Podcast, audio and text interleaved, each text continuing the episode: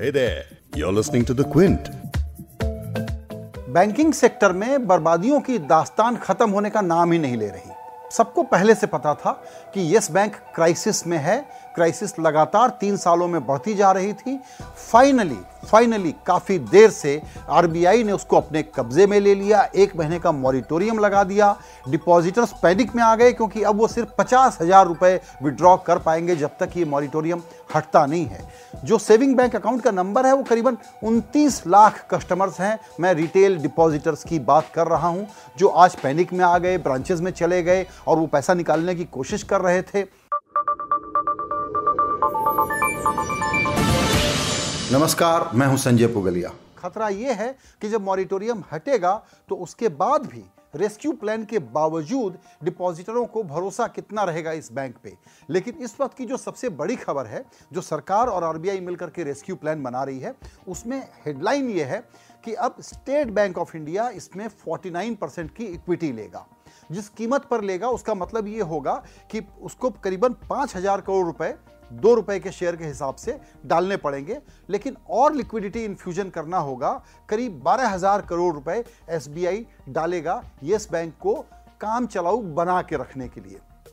Yes Bank की balance sheet बहुत बड़ी है, करीबन दो लाख चालीस हज़ार करोड़ रुपए की है और इसको ढंग से चलाने के लिए करीबन तीस हज़ार करोड़ रुपयों की ज़रूरत है। तो अब सबसे बड़ा सवाल अगला जिसका जवाब हमको चाहिए होगा कि एसबीआई बारह हज़ार करोड़ डालेगा, बाकी पैसे कहाँ से आएंगे।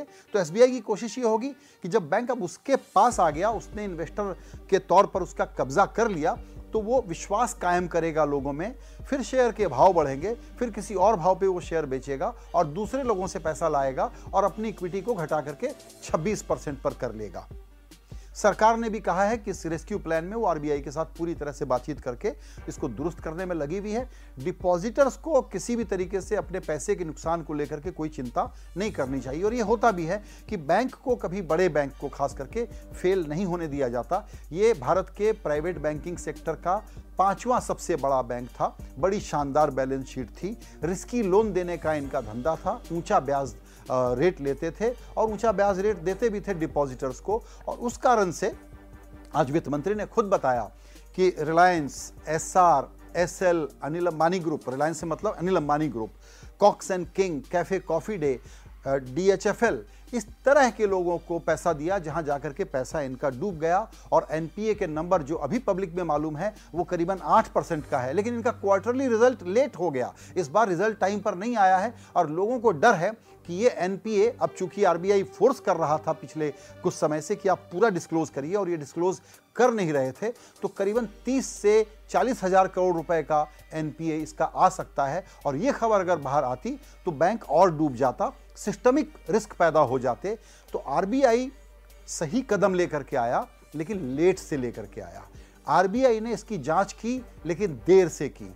बॉम्बे में सब लोग ये बात चार पाँच साल से करते थे कि ये कमाल का बैंक है, इतना हाई प्रोफाइल बैंक है, हर बार इसको मुनाफा होता है, लेकिन इसका बिजनेस मॉडल लोगों को समझ में नहीं आता था।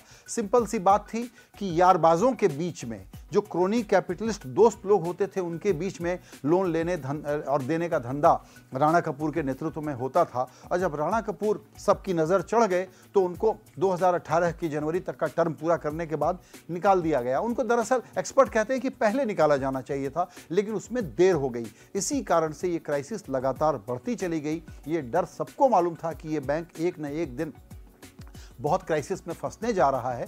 और आरबीआई ने इसमें थोड़ा देर से जो एक्शन लिया, उसके सामने एक ऑप्शन था, वो था प्रॉम्प्ट करेक्टिव एक्शन जिसको बोलते हैं, वो ले लेते, निगरानी शुरू कर देते कि लोन किसको दोगे नहीं दोगे ये हम देख करके बताएंगे। लेकिन आरबीआई ने उस वक्त वो काम नहीं किया। अगर ये छः महीने पहले हो जाता तो अच्छा रहता। उसकी वजह थी उसकी वजह ये थी कि जब नया मैनेजमेंट आया, नए सीईओ आए, तो उनको लगा कि कोई आ जाएगा इन्वेस्टर, पैसे लगा देगा। खबरें आती रहीं कि कोई इन्वेस्टर आ रहा है, लेकिन कोई नहीं आया।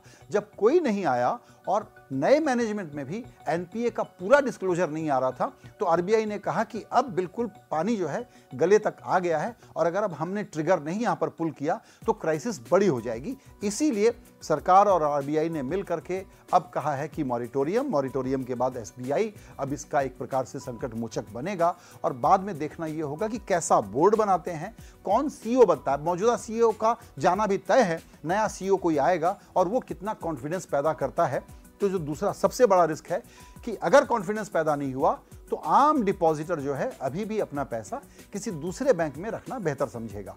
इसीलिए मैसेज ये देने की कोशिश की जाएगी, अब तो ये एसबीआई की सब्सिडरी हो गई तो आप यहाँ पैसा रखे रहिए, चिंता की कोई बात नहीं है। इस बैंक के बारे में एक बहुत बड़ी बात नहीं है, लेकिन एक छोटा सा फैक्टर ये भी है कि डिजिटल प्ले में पेमेंट बैंकिंग को चलाने में इस बैंक ने ठीक ठाक काम किया। हालांकि आज फ़ोनपे जैसे प्लेटफॉर्म के पेमेंट डिसरप्ट हो गए, इसकी वजह से इनका ऑनलाइन ट्रांजैक्शन भी बिल्कुल बंद हो गया, चूँकि एक महीने का मॉरिटोरियम है तो वो होना ही था। तो डिजिटल एसेट में कुछ लोग कहते हैं कि इनका एक फ्यूचरिस्टिक बिजनेस मॉडल इन्होंने ठीक ठाक डेवलप किया था, लेकिन नया मैनेजमेंट भी आके संभाल नहीं पाया तो हालात यहाँ तक बिगड़ गए।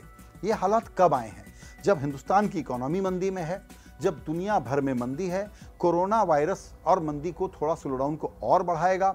ऐसे में आई एल एफ एस से हम अपना हाथ जला चुके थे, डी एच एफ एल से हम हाथ जला चुके थे, P M C cooperative bank डूब चुका था, उसमें भी रन हो गया बैंक पर, तो वहाँ पर भी सरकार ने रेस्क्यू करने का काम किया। आर बी आई का क्या कहना था कि कोऑपरेटिव बैंक को हम पूरी तरह से मॉनिटर नहीं करते, ये हमारा काम नहीं है। एन बी एफ सी में भी हमारा रोल मिक्स है। सरकार के बैंकों में दिक्कत यह है कि पी एस यू बैंक की असली मालिक तो सरकार होती है, प्राइवेट बैंकों में भी आर बी आई का रेगुलेशन जो है वो एक लिमिट तक चलता है।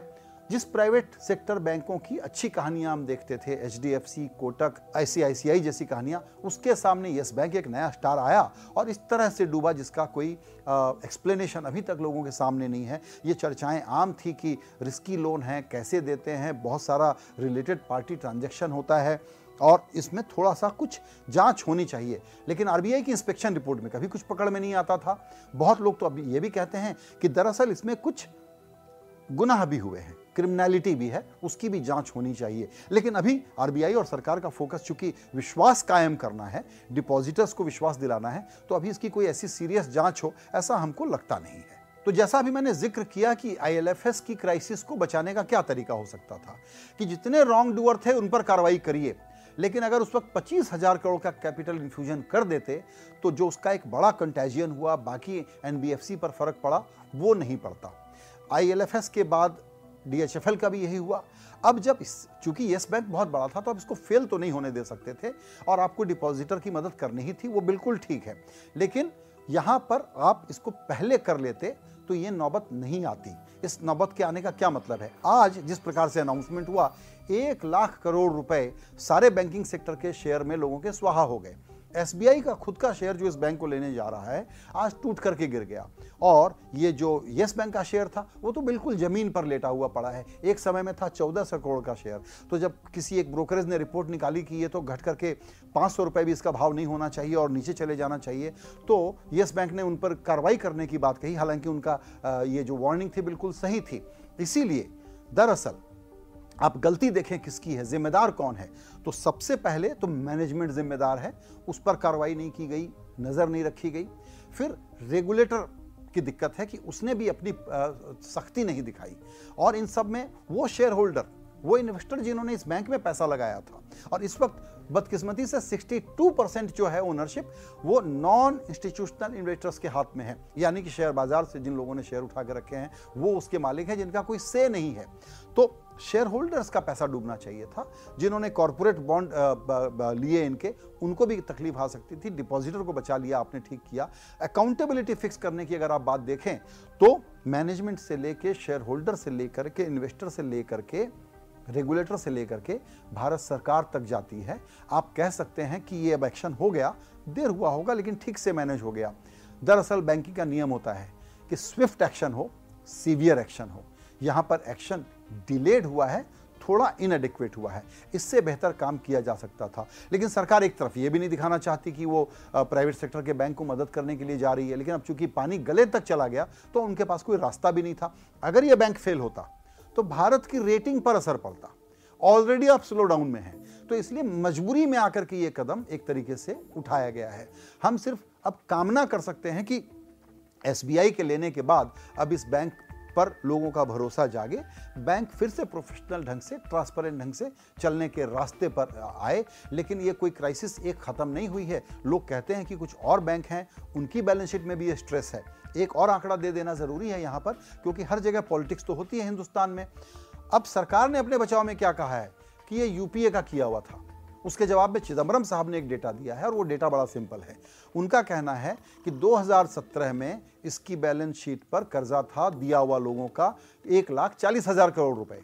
दो हज़ार सत्रह से अट्ठारह जब सामने आ गई थी बात की बैंक में क्राइसिस है, एनपीए ज़्यादा है, ये बता कम रहे हैं, डिस्क्लोजर प्रॉपर नहीं है, तब अब बढ़ करके हो गया है ढाई lakh two point four zero lakh crore. एक लाख चालीस हज़ार करोड़ से दो लाख चालीस हज़ार करोड़ की इनकी लोन बुक हो गई है। ये दो हज़ार सत्रह से अट्ठारह में हुआ है। चिदम्बरम साहब का कहना है कि यूपीए के वक्त में पचास हज़ार करोड़ रुपए का इनका लोन बुक था, लेकिन अभी वित्त मंत्री कह रही हैं कि नहीं, ये तो बैंक को वो लोग चला रहे थे, ये सब यूपीए के समय का किया धरा है, जो सेल्फ एम्प्लॉयड डॉक्टर थे उनको पता नहीं था कि क्या करना है।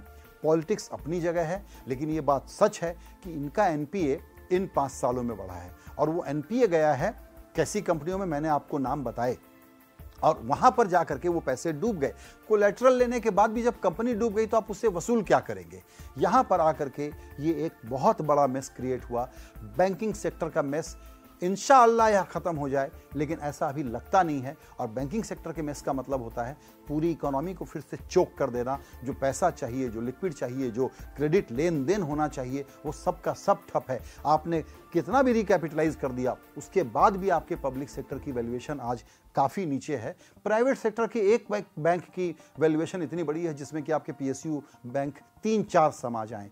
और ऐसे में सरकार को दरअसल, आप कहिएगा कि टेकअवे क्या है, बड़ी बात क्या है, वो सिर्फ एक है, सरकार को पीएसयू सेक्टर की बैंकिंग हो या पीएसयू के दूसरे धंधे हों, सिर्फ एसेंशियल चीज़ों को, स्ट्रेटेजिक चीज़ों को छोड़ करके सबसे बाहर निकलना चाहिए। जितना देर करेंगे ये काम उतना ही देश के हित के खिलाफ होगा। नेशनल इंटरेस्ट की बात करते हैं, नेशनलिज्म की बात करते हैं।